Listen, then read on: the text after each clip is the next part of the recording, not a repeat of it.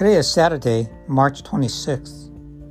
How sad it is that through our own negligence and wasting of time, we have fallen so quickly from our first fervor and are even tired of life itself.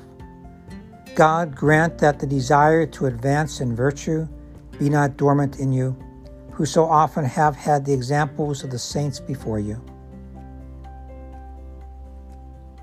Together may we always walk in the light of Christ. thank you.